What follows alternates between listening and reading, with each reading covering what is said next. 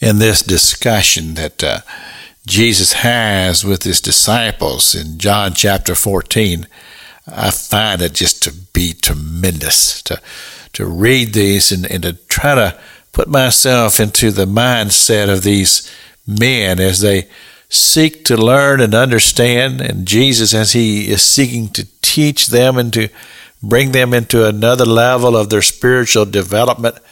It really is quite tremendous. And I talked about earlier in the week about how the Thomas said, he said, Lord, we don't, we don't know the way. He says, what is the way? And Jesus said, I am the way. I am the truth. I am the life. And he says, no man cometh to the Father except through me. And then Philip speaks up as well. The Lord show us the Father and we'll be satisfied. And that's what I, I said yesterday. I said, Philip, you don't even know what you're asking. But now understand something here. That is, these things were being discussed here during this period of time. Jesus says to them, He says, uh, I speak the words of the Father. And remember, in, in John's Gospel, in the very first chapter, Jesus uh, was referred to as the Word. John says, In the beginning was the Word. The Word was with God, the Word was God.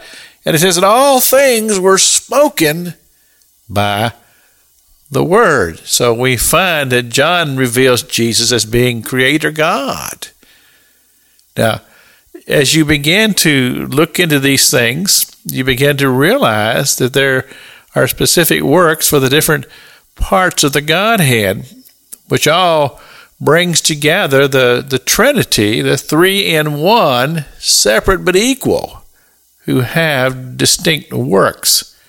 And he says, This is the words of Jesus. He says, Believe that I am in the Father, and the Father is in me.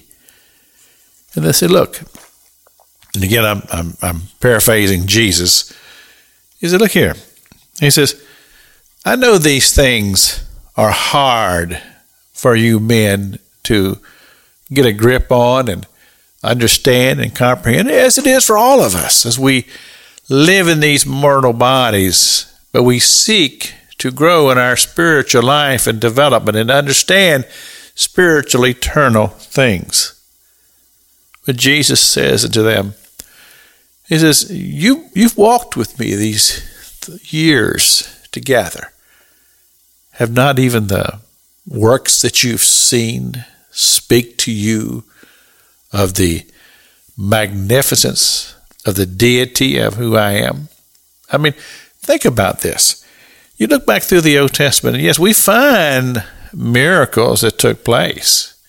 Uh, some of the great prophets performed miracles, but there never been anybody to have done the things that Jesus did. All the healings and all the time that he cast out devils and and, and the miraculous things that Christ did. How did he accomplish these things? Well, because he was God and he used the power of the Holy Spirit to accomplish these things. And yes, the world was amazed, but they were still trying to figure it out. And unfortunately, that hasn't really changed, has it? It's Pastor Jack King with the gospel on the radio broadcast.